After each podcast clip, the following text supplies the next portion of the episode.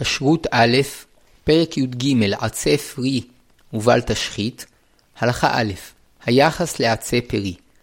חשיבות מיוחדת ישנה לעצי פרי, וכל הנוטע עצי פרי כדי להוסיף מזון בעולם, נעשה שותף עם הקדוש ברוך הוא בבריאת העולם וקיומו, שנאמר, וייטע השם אלוקים גן בעדן מקדם. ולכן גם ישראל, בשעה שהם נכנסים לארץ, צריכים להידבק במידותיו של הקדוש ברוך הוא ולנטוע עצי פרי, שנאמר, וכי תבואו אל הארץ, ונטעתם כל עץ מאכל. ונטיעת עצי פרי בכלל מצוות יישוב הארץ.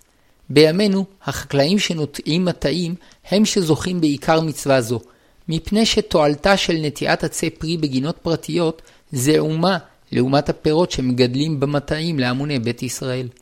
האדם נמשל לעץ פרי, שנאמר, כי האדם עץ השדה, שלא כמו השיחים שצומחים במהירות ובזמן קצר מגיעים לשיאם, העצים צומחים לאט, ורק לאחר שיגיעו לבחרות יניבו פרי.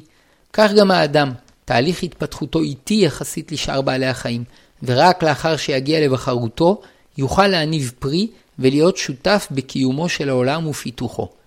בעצי הפרי ניכרת יותר המגמה האידיאליסטית. הם אמנם פחות יפים בדרך כלל, אבל הם אינם צומחים למען עצמם, אלא מגמתם להניב פירות כדי לזון בהם בני אדם ובעלי חיים. גם האדם המתוקן צריך להשתדל להידמות לעץ פרי, ולהעניק מטובו לסביבתו ולחברתו, ולא לדאוג לעצמו בלבד. ואף הקדוש ברוך הוא לימד אותנו להתייחס בדרך ארץ לעצי פרי, שאפילו לצורכי בניית המשכן ציווה להביא עצי שיטים, שהם עצי סרק, כדי ללמדנו עד כמה צריך להיזהר מעקירת עצי פרי. איסור בל תשחית הכללי נלמד מהאיסור להשחית עצי פרי, כי עץ הפרי הוא הדוגמה המובהקת לדבר בעל ערך, שכן הוא מקור ברכה, שממנו צומחים פירות שמעניקים חיים ושמחה. לכן אמרו חכמים, שכאשר עוקרים עץ פרי שלא כדין, מתעורר צער בעולם, וקולו של העץ הולך מסוף העולם ועד סופו, אלא שאין קולו נשמע. לפיכך נתנה התורה פתחון פה לעצי הפרי, וציוותה שלא להשחיתם.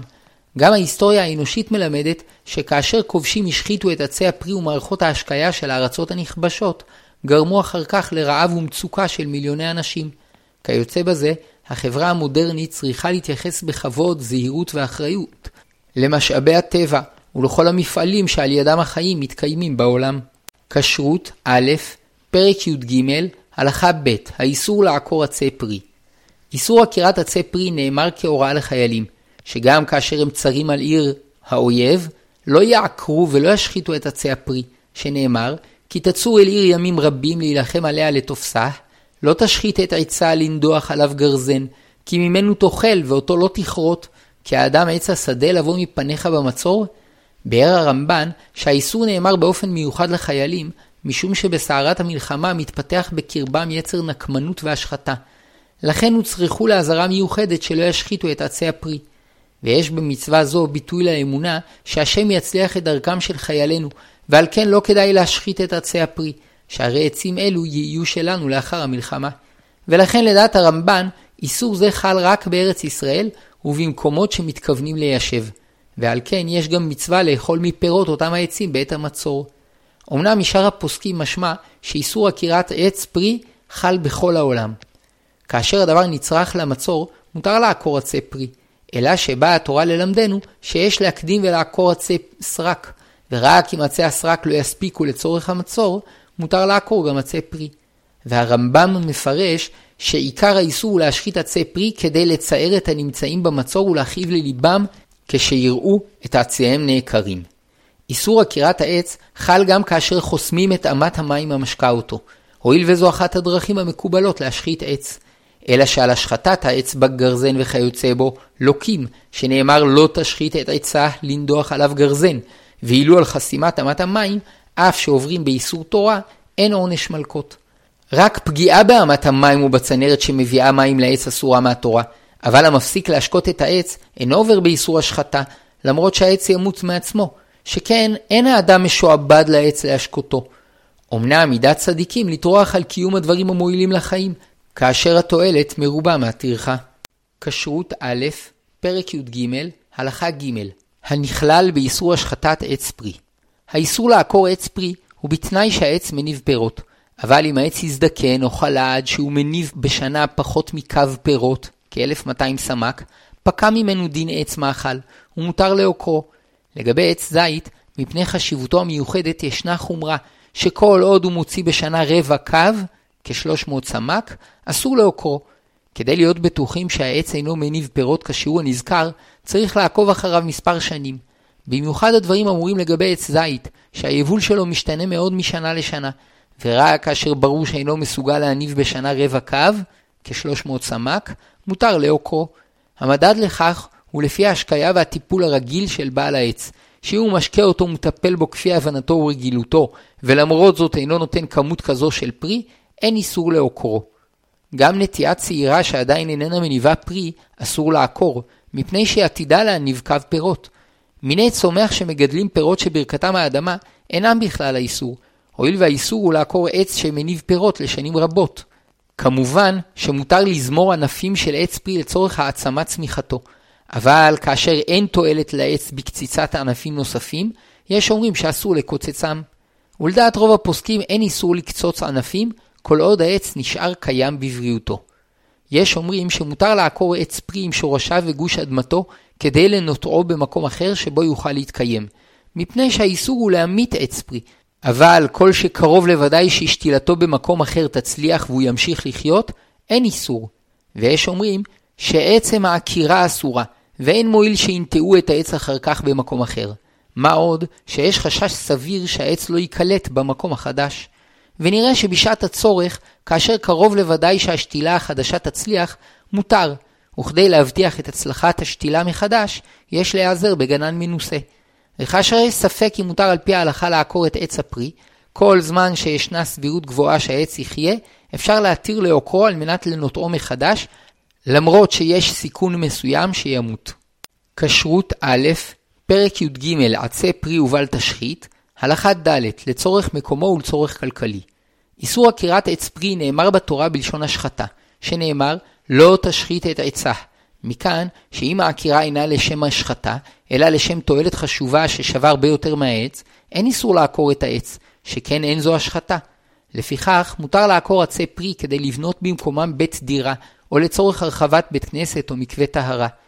אלא שיש נוטים להחמיר, שרק לצורך חיוני מותר לעקור עץ פרי, כגון שהמשפחה התרחבה והדירה צפופה להם, אבל עבור מותרות ופינוק, כגון הרחבת מרפסת בלא הכרח או עיצוב הגינה מחדש, אין לעקור עץ פרי. ויש נוטים להקל, לעקור עץ פרי עבור כל דבר שנחשב אצל העשירים כצורך, ואפילו לצורך עיצוב הגינה מחדש, או הרחבת החלל הפנוי בגינה לשם טיול. ונראה למעשה שהרוצה להקל לעקור לצורך נוי ומותרות, יש לו על מה לסמוך, ובתנאי שישקול את הצורך היטב, וישהה את החלטתו כדי שיהיה בטוח שמדובר ברצון אמיתי ולא חולף, ונכון שיעשה זאת על ידי גוי. לעתים, בעלי מטעים מעוניינים לעקור את עצי הפרי ששתלו כדי לשתול במקומם עצים או ירקות, וכיוון שהמטע ניטע לצורכי פרנסה, השיקול הכלכלי מרכזי. אם המטע הגיע למצב שאין כדאיות לטפל בו, מפני שמחיר הטיפול גבוה ממחיר הפירות, למרות שכל עץ מעצי המטע מניב הרבה יותר מקו בשנה, ברור שמותר לעקור את עצי המטע כדי לנטוע במקומם עצים שניתן לשער שיניבו רווחים. ואם המטע רווחי, אבל לדעת בעל המטע אם יעקור את העצים וישתול אחרים במקומם ירוויח הרבה יותר, אזי יש לשקול את העניין היטב, ולהתייעץ עם מביני דבר ולשאול שאלת חכם. ורק אם יתברר שאכן יש סיכוי גבוה שהעקירה תוביל לרווח משמעותי, יכול החכם להורות היתר לעקור. כאשר הנטיות נשתלו מתחילת בצפיפות, כדי שלאחר שיתפתחו יפזרום בשטח, אין איסור להעבירם למקום אחר, כיוון שהעברתם לצורך העצים. יתר על כן, מותר לדלל חלק מהנטיות, כדי שהנטיות הסמוכות עליהן יתפתחו כראוי, שכן כאשר עץ מזיק לחברו, מותר לעקור את העץ הפחות מועיל שביניהם, כפי שיבואר בהלכה הבאה. כשרות א', פרק י"ג עצי פרי ובל תשחית, הלכה ה' כשהעץ מזיק. לפעמים קורה שעץ הפרי גורם לנזק, ואזי מותר לעוקרו, כי אין העקירה בדרך השחתה, אלא כדי להסיר נזק. וכן מסופר שכאשר הרגישה המורה שמואל שהדקלים הנטועים בין הגפנים מזיקים לגפנים, עד שאפילו ניתן להרגיש את טעם התמרים בענבים, ציווה על הריסו לעקור את הדקלים, שהיו זולים מהגפנים. וכן מסופר שדקליו של רב הבא רב נתן היו נטועים סמוך לחרמו של רב יוסף, והיו באות ציפורים לדקלים, ולאחר מכן יורדות ומזיקות את ענביו של רב יוסף, ונפסקה ההלכה שצריך לעקור את הדקלים כדי שלא יזיקו לגפנים. וכן כאשר עץ פרי נדבק במחלה, ואם לא יעקרו אותו המחלה תתפשט לעצים אחרים, מותר לעוקרו כדי למנוע נזק. כאשר עץ הפרי מושך אליו יבחושים וזבובים שנכנסים לבית וגורמים צער רב, על אחת כמה וכמה כאשר הצער נגרם לשכנים, ואף עלול לגרום לסכסוך שכנים, אם הניסיונות להסיר את הנזק על ידי ריסוס וכדומה לא צלחו, מותר לקוץ את האילן. וכן כאשר שורשי תאנה שכוחם רב חודרים שוב ושוב לצנרת הביוב ומבקעים את הצינורות, כיוון שיש בזה נזק גדול, מותר לעקור את התאנה. וכשיש ספק בדבר, יש לשאול שאלת חכם. מותר לעקור עץ פרי שמאפיל על החלון ומונע מן האור להיכנס לבית, מפני שהפעלת החלון נחשבת כנזק גדול שאדם רגיל להקפיד עליו מאוד. אמנם אם ניתן למנוע את הנזק על ידי קציצת הענפים המאפילים על החלון, יש להסתפק בקציצתם, למרות שיהיה צורך לקצוץ את הענפים כל כמה חודשים, משום שמניעת טרחה שכזו אינה מתירה עקירת עצי פרי. וכן הדין כאשר צריך לשלם לגנן על קציצת הענפים כל כמה חודשים, והתשלום לכך גבוה ממחיר הפירות, מפני שרק מטע שנועד לצורך מסחרי מותר לעקור כאשר הוא הפסדי, אבל בגינה פרטית שמלכתחילה נטיית העץ אינה לשיקול כלכלי, ממילא אין להתיר את עקירתו משיקול כלכלי רגיל, אלא רק כאשר מדובר בטורח גדול שקשה לבצעו, או בעלות כספית גדולה בהרבה. כשרות א', פרק י"ג, הלכה ו', הסכנה הסגולית שבעקירת עץ פרי. כפי שלמדנו, מצד ההלכה מותר לעקור עצי פרי שמזיקים מאוד לאנשים בהבאת יבחושים או בפגיעה בצנרת הביוב, וכן מותר לעקור עצי פרי כדי לבנות במקומם בית או להרחיבו. אלא שהדבר אינו פשוט. ישנה מסורת שכל העוקר עץ פרי מסתכן בנפשו, וכפי שאמר רבי חנינא, לא מת בני לפני זמנו, אלא מפני שקצץ תאנה לפני זמנה.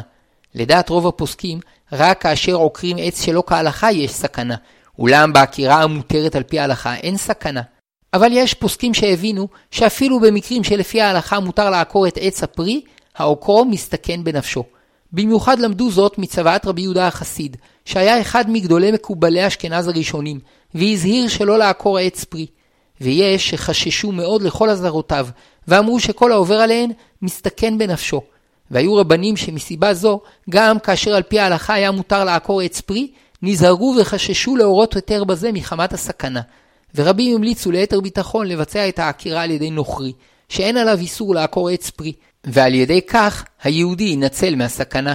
כשרות א', פרק י"ג, הלכה ז', בל תשחית האיסור הכללי. מצווה מהתורה שלא להשחית דברים שיש בהם תועלת, בין אם הם דברי מאכל, בין אם הם כלים או חומרי גלם. יסוד המצווה באזהרה לחיילים שלא להשחית עצי פרי בעת מלחמה, שאם בעת מלחמה צריך להיזהר מלהשחית, על אחת כמה וכמה בימי שגרה. מכאן למדנו שכל השובר כלים או קורע בגדים או הורס בניין או סוטה מעיין שלא לצורך, עובר על איסור בל תשחית. הטעם לאיסור ברור. אדם צריך להתייחס אל הדברים המועילים בכבוד, ולרצות בקיומם, וגם אם לא עצמו אין תועלת ממאכל מסוים, מפני שאינו ערב לחיכו, אין הוא יחיד בעולם, ישנם עוד ברואים, אנשים ובעלי חיים, שיכולים ליהנות ממנו, ועל כן יש להיזהר שלא להשחיתו בחינם. בכלל איסור בל תשחית, כלול האיסור להשחית את משאבי הטבע, שאם אפילו בשעת מלחמה אסרה התורה על החיילים להשחית עצי פרי בלא שיש בכך הכרח, ואפילו את אמת המים שמזרימה מים אל עץ הפרי אסור מהתורה להרוס, קל וחומר שבימי שגרה אסור להשחית או לזהם את משאבי הטבע. בעבר היכולת של האדם לפגוע בסביבה הייתה קלושה, ולכן עיקר האיסור היה מכוון כלפי הפגיעה בעצי פרי או באמת המים שמשקה אותם. אולם בדורות האחרונים, בעקבות פיתוח הטכנולוגיה וריבוי האוכלוסייה, היכולת של האדם לזהם את האוויר, הקרקע והמים ולהשחית גברה מאוד, וחובה גדולה מוטלת על מנהיגי כל מדינה וקהילה לקבוע חוקים ותקנות להגנת הסביבה, ומצווה מהתורה על כל אדם לשמור חוקים אלו כדי שלא להשחית את משאבי הטבע. כיוצא בזה אמרו חכמים, בשעה שברא הקדוש ברוך הוא את אדם הראשון, נטלו והחזירו על כל ענייני גן עדן, ואמר לו, ראה מעשיי כמה נעים ומשובחים הם, וכל מה שבראתי, בשבילך בראתי. תן דעתך שלא תקלקל ותחריב את עולמי, שאם קלקלת, אין מי שיתקן אחריך. כשרות א', פרק י"ג, הלכה ח', לצורך מותר להשחית. כאשר ההשחתה נעשית לשם סיבה חשובה, אין זו השחתה, ואין בה איסור.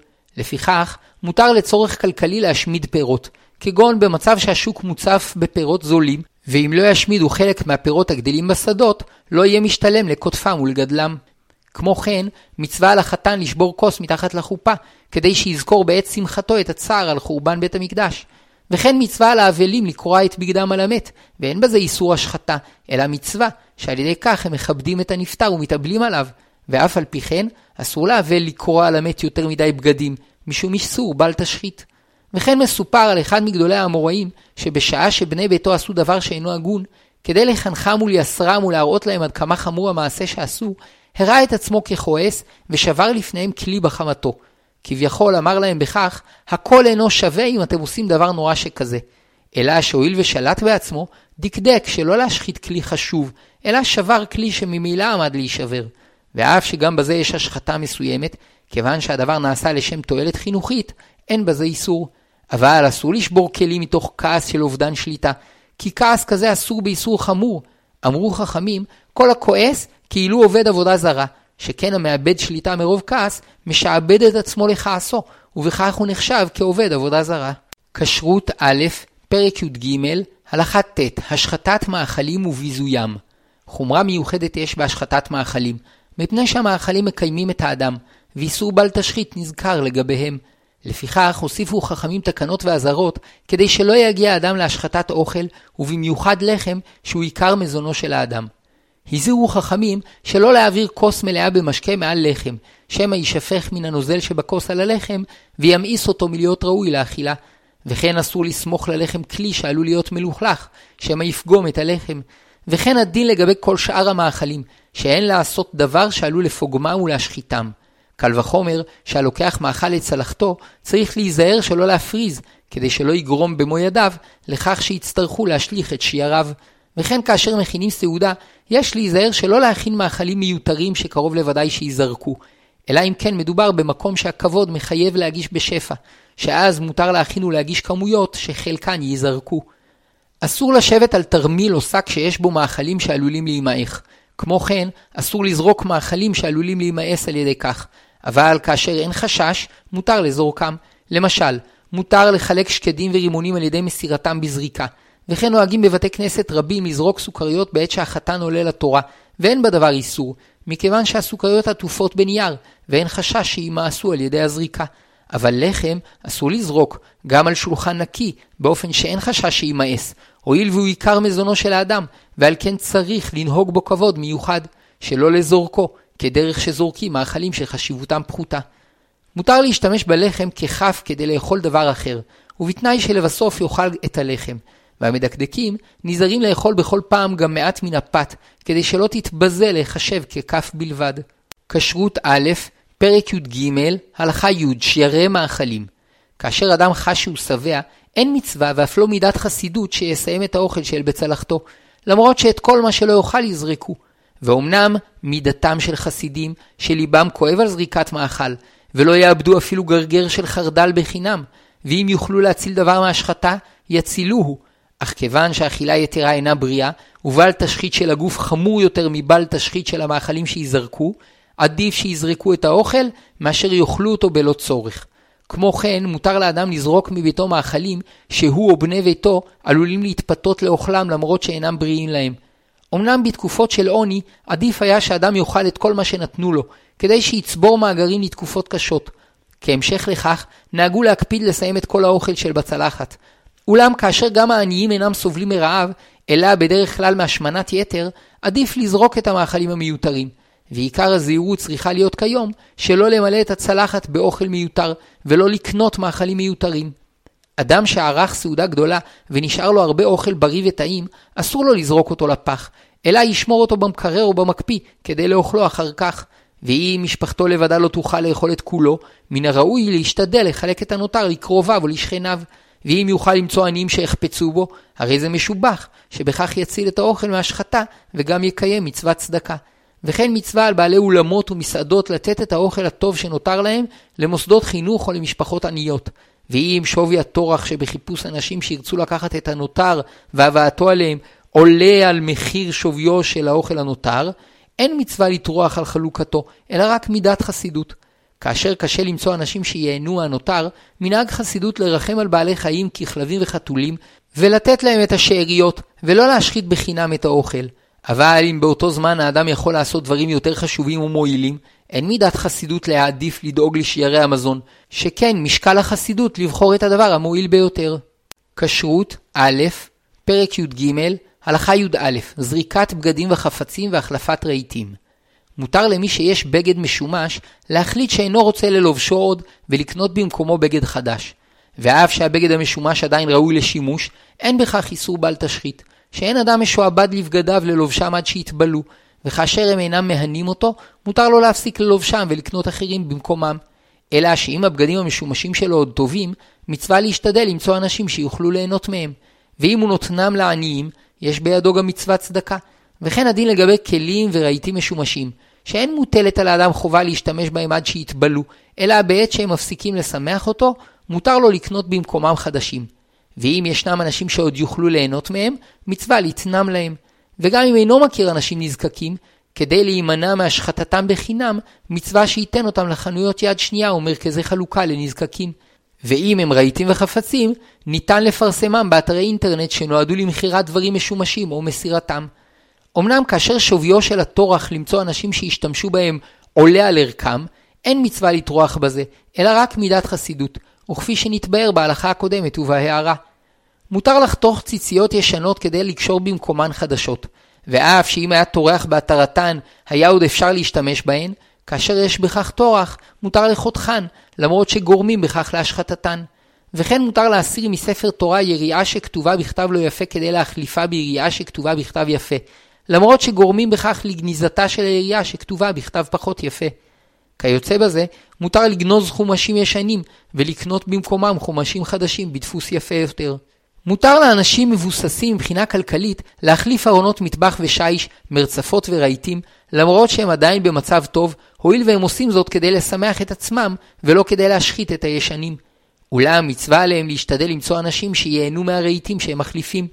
ונראה שאם בעיני רובם המכריע של חבריהם, הנמצאים באותה רמה מבחינה חברתית וכלכלית, מעשיהם נחשבים כהשחתה וכבזבוז מוגזם, אזי יש במעשיהם משום איסור בל תשחית. ורק אם יימצאו אנשים שייהנו ממה שהם מחליפים, או שיעניקו בכך עבודה לאנשים שנצרכים לעבודה כדי לפרנס את משפחתם, למרות שהם נוהגים בבזבזנות יתרה, לא יהיה בידם איסור בל תשחית. כשרות א', פרק י"ג, הלכה י"ב, שלא לבזות שיירי מאכל. גם כאשר אין איסור בל תשחית בזריקת שיירי מאכל, צריך להיזהר שלא לבזותם בהשחטתם בידיים, ובמיוחד שיירי לחם. לפיכך, אם נותרו על השולחן בסוף הארוחה פירורי לחם גדולים משיעור נפח זית, אסור לשטוף את השולחן ולהרטיבם, משום שבכך משחיתים אותם, אלא יש לעטוף את שיירי הלחם כדי להניחם בפח בדרך כבוד. אם נותרו לאחר האכילה פירורים קטנים מנפח זית, אין איסור לאבדם ולנהוג בהם ביזיון. אולם אמרו חכמים שראוי שלא לבזותם, אלא לאוספם דרך כבוד. משום שהמשליך פירורים על הארץ נוהג כמי שבועט בטובה שהשפיע הקדוש ברוך הוא בעולם, וכיוון שאינו מכיר טובה ומכבד את הלחם, מן השמיים יפסיקו להשפיע לו טובה עד שיהיה עני. ועוד שיש בדבר סגולה, שאמרו חכמים שהמלאך הממונה על המזונות והפרנסה נקיד שמו, כלומר נקיות שמו, ואילו המלאך הממונה על העוני נבל שמו, כלומר לכלוך שמו, ועל כן במקום שישנם פירורי אוכל על הרצפה שוכן מלאך העניות, ואילו במקום נקי שוכן מלאך העושר.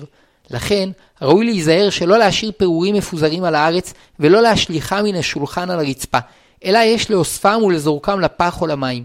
ואף שעל ידי השלכתם למים הם יושחתו, כיוון שאין בהם שיעור כזית, אין איסור לאבדם, רק שראוי שלא לבזותם בהשלכתם לארץ. מותר ואף רצוי במידה מסוימת להשליך שיירי לחם לחצר כדי שישמשו מזון לציפורים, וזה בתנאי שמדובר בכמות מצומצמת של פירורים, אבל כאשר נשארו חתיכות לחם רבות, אין סיכוי שהציפורים יאכלו תוך זמן קצר, ויהיה בזה יותר ביזיון. ואף השכנים עלולים להצטער מכך, קל וחומר שאין להניח שיירי לחם על הפח הציבורי, ולכן כאשר מדובר בכמות גדולה יחסית של שיירי לחם, יש לעוטפם בשקית ולהניחם בפח. הרואה לחם או מאכל אחר במקום שאנשים הולכים עליו והוא מתבזה, מפני כבודו יש להגביהו על סלע או להניחו בצד הדרך באופן שלא יתבזה כשידרכו עליו. כשרות א', פרק י"ג, עצי פרי ובל תשחית, הלכה י"ג, עצי סרק. ככלל, איסור בל תשחית נאמר על דברים שיש בהם תועלת, אבל עץ סרק, היינו עץ שאינו נותן פירות, לא היה נחשב בעל חשיבות, ולכן לא חל עליו איסור בל תשחית. כיום, שמספר האנשים בעולם גדל מאוד, ורובם מתגוררים בבתי קומות בצפיפות, וחשוב להם מאוד לטפח גינות נוי, כדי ליהנות מיופיו של הטבע ותועלתו לבריאות, ולשם כך אף מוכנים להשקיע כסף, הרי שיש לכל העצים, השיחים והפרחים שאנשים רגילים לגדל ולטפח, ערך כספי, וממילא המשחית אותם עובר באיסור תורה. בנוסף לכך, יש בעצי הסרק תועלת לטיהור האוויר. ומידת חסידות שלא לפגוע סתם בלא סיבה בשום חי או צומח, גם אם בינתיים אין לו שום ערך כספי. מפני שאין ראוי לפגוע בשום דבר נברא, שאין דבר שנברא בעולם לבטלה, ולכל נברא ערך ייחודי משלו, שעל ידו ניתן להבין יותר את מגמתו של בורא העולם. וכן אמרו חכמים, אין לך כל עשב ועשב שאין לו מזל ברקיע, שמכה אותו ואומר לו גדל. וכן אמרו בזוהר, שכל עשב, אפילו הקטן ביותר, יש לו כוח עליון למעלה, וכל מה שנעשה עמו בזה העולם, הכל הוא על ידי אותו הכוח שלו בעליונים. ואף שעדיין לא זכינו להבין את כל החוכמה הגנוזה בעצים ובעשבים, ואין אנו יכולים לעמוד על סוד שירתם, איך שהם מקלסים תמיד את הקדוש ברוך הוא, הננו יכולים להתרשם מהיופי שבבריאה ומחוכמת הבורא וגדולתו. כיוצא בזה אמרו חכמים שהתכסות האדמה בעשבים כמוה כעריכת השולחן באופן נאה, כדי שהאדם יוכל להגשים בפאר והדר את ייעודו האלוקי. כתבו בפסקי התוספות שהקוצץ אילן סרק אינו רואה סימן ברכה. ואמרו חכמים, עתידין כל אילני סרק שבארץ ישראל שיטענו פירות. נמצא שגם בעצי הסרק גנוז משהו מכוחם של עצי הפרי. הרי שיש ערך לשמירת מיני הצומח והחי שלא ייכחדו מן העולם. וכן ברור שיש לשמור על החוקים שנחקקו למען שמירת בעלי חיים וצמחי בר מוגנים. ראשית, מפני הערך העצמי שבשמירת הבריאה על כל גוניה. שנית, מפני שהחקיקה שנקבעה על ידי נציגי הציבור מחייבת כל אחד, הן מצד כוחו של הציבור לקבוע תקנות, והן מצד דינא דמלכותא דינא. אמנם כאשר ישנה התנגשות בין צורכי האדם לשמירת מין ממיני החי או הצומח, צורכי האדם גוברים, ובלבד שהדבר נעשה בשיקול דעת ולא מתוך זלזול ואי התחשבות בסביבה. כהשלמה לערך שמירת הסביבה, ראוי להוסיף שמצווה לשמור על ניקיון הסביבה ויופיו של הטבע, ולהימנע מהשלכת פסולת במקומות שאינם מיועדים לכך, ובארץ ישראל, שמירה זו קשורה למצוות יישוב הארץ. כשרות א', פרק י"ג, הלכה י"ד, תקנת חכמים שלא לגדל בהמה דקה בארץ ישראל. בתקופת בית המקדש השני, ראו חכמים כי רבו המקרים שבהם עזים וכבשים שיצאו למרעה, הזיקו לעצים ולשדות, ופגעו ביכולתם של חקלאים יהודים להתקיים ולהמשיך ליישב את הארץ. על כן תקנו שלא יגדלו בהמה דקה בעבר הירדן המערבי. בהמה דקה הוא שם כולל לכבשים ועזים, שהן קלות תנועה ומגיעות לכל מקום, ולוחכות כל עץ, ועיקר הנזק לצומח נגרע מהן. לימים התבררה חשיבותה של התקנה, שלאחר שהערבים כבשו את הארץ, לא נזהרו בשמירת הצומח, ובהמותיהם השחיתו את הצמחייה, והפכו את הארץ שהייתה זבת חלב ודבש לשממה.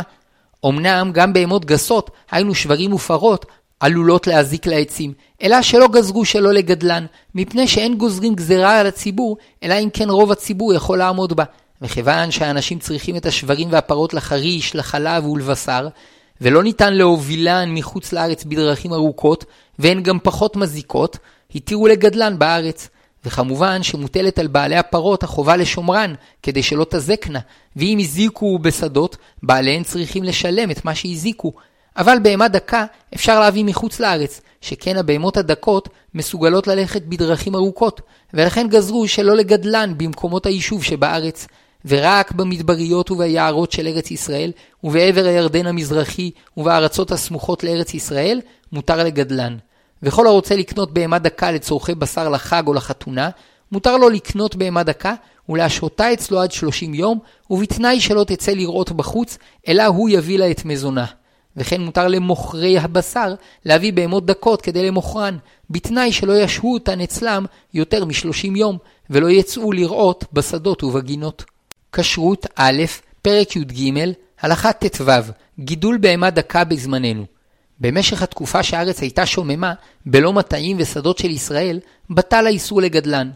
לאחר שזכינו לחזור לארץ אבותינו ולהפריח את שיממותיה, התעוררה השאלה מחדש. יש אומרים שהואיל והטעם שלשמו נגזרה הגזרה ידוע, שלא יזיקו לשדות, כל זמן שהטעם קיים, אף הגזרה קיימת. וכיוון שהיום ישנם שדות שעלולות להינזק מן הבהמות, הגזרה חזרה לתוקפה.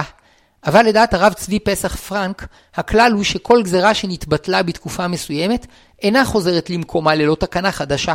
ומאחר שבמשך הגלות בטלה הגזרה, פג תוקפה, ואין כיום איסור לגדל בהמות דקות בארץ. בנוסף לכך, הואיל ובמשך התקופה הראשונה להתיישבות החדשה בארץ היה מקובל לגדל עדרים של בהמות דקות, ממילא יוצא שכל המתיישבים שנטעו שדות ועסקו בחקלאות, התיישבו על דעת כך שמותר לרועי הבהמות הדקות לראות בשדות הבר, בתנאי שייזהרו שלא להזיק למטעים ולשדות הירקות. וכיוון שכל התקנה נעשתה למענם, והם הסכימו שיגדלו בהמות דקות סביב שדותיהם, אין מקום להחזיר את התקנה למקומה.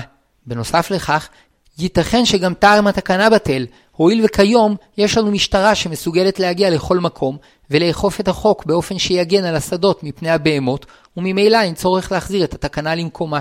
למעשה, כיוון שהמחלוקת באיסור חכמים, הלכה כדברי המקלים, שכלל הוא ספק בדברי חכמים להקל.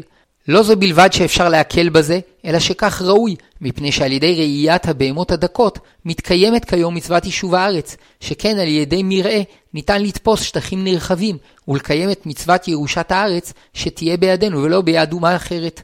וכיוון שיסוד התקנה משום יישוב הארץ, כאשר הדבר מועיל ליישוב הארץ, יש בגידולן כיום מצווה.